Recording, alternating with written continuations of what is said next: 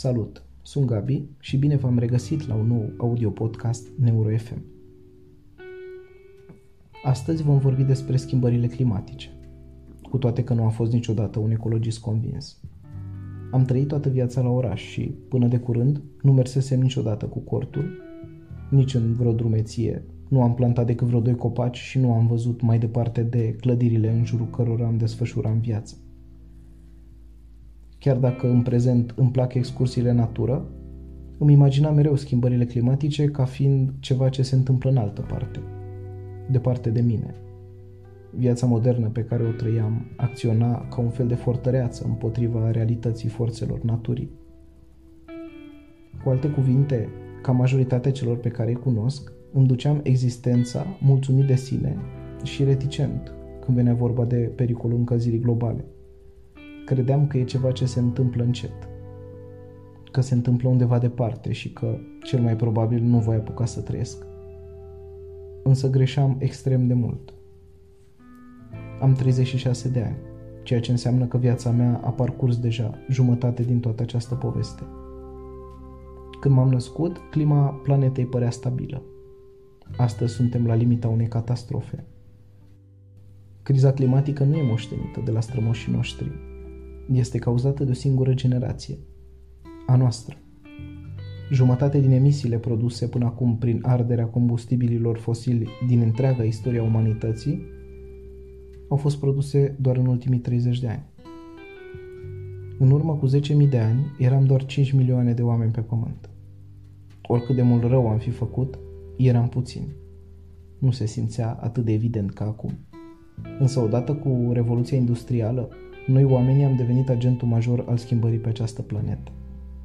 Dimensiunea suprafeței necesare pentru a menține cu succes întreaga populație a lumii a devenit în prezent de aproape două ori mai mare decât dimensiunea planetei.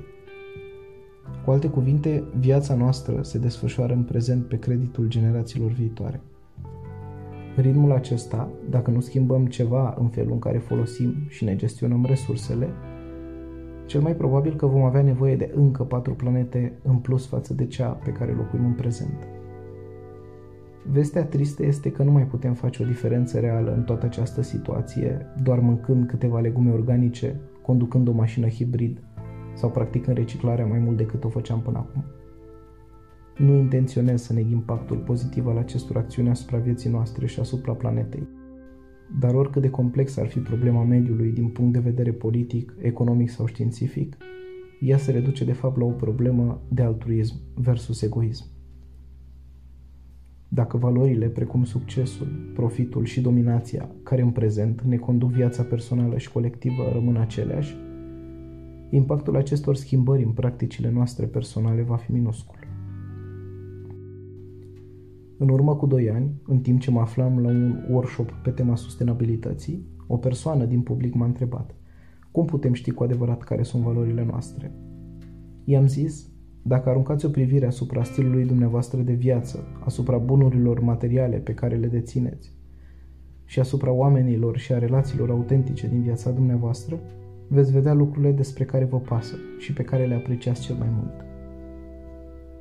Așa că vă întreb pe voi – cât de mult ați fi dispuși să renunțați la o parte din confortul și beneficiile de care vă bucurați în prezent, dacă aș ști cu adevărat că există un conflict între aceste lucruri și binele omenirii.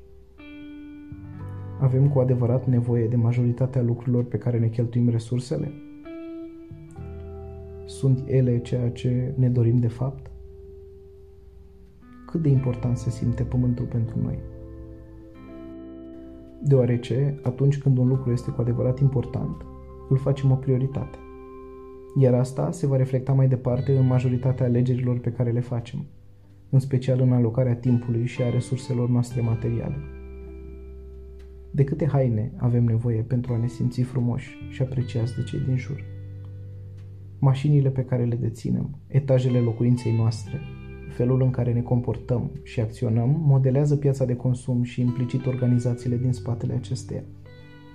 Mai departe, alegerile noastre se vor reflecta nu doar individual, ci și la nivel organizațional, guvernamental și planetar. Acestea fiind spuse, schimbarea vine din alegerile pe care le facem fiecare dintre noi.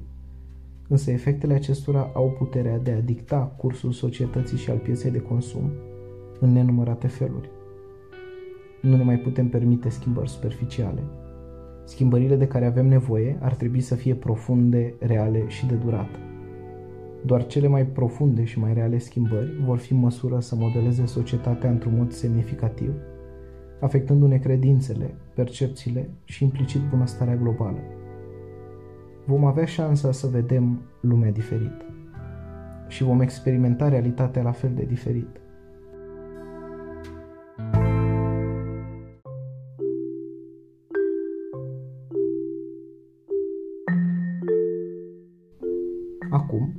Vom opri o clipă. Respirați ușor și conștient și încercați să vă imaginați cum va fi lumea peste 10 ani.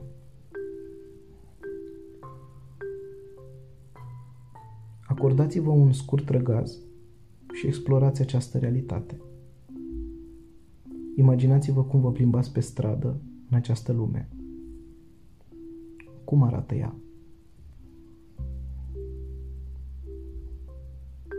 Ce fel de amprentă vrem să lăsăm? Și cum va afecta ea generațiile viitoare? În ce măsură influențează comportamentul nostru din prezent această amprentă? Avem nevoie, atât la nivel individual cât și colectiv, să facem o pauză pentru a reflecta unde suntem, unde vrem să mergem și către ce ne îndreptăm de fapt. Cu mult timp în urmă, Lao Tzu, un filozof chinez, spunea așa Dacă nu schimbați direcția, în cele din urmă veți ajunge exact acolo unde vă îndreptați. Finalul poate fi unul fericit sau poate fi catastrofal. În cele din urmă, schimbarea direcției și a priorităților depinde doar de noi. Vă mulțumesc! thank you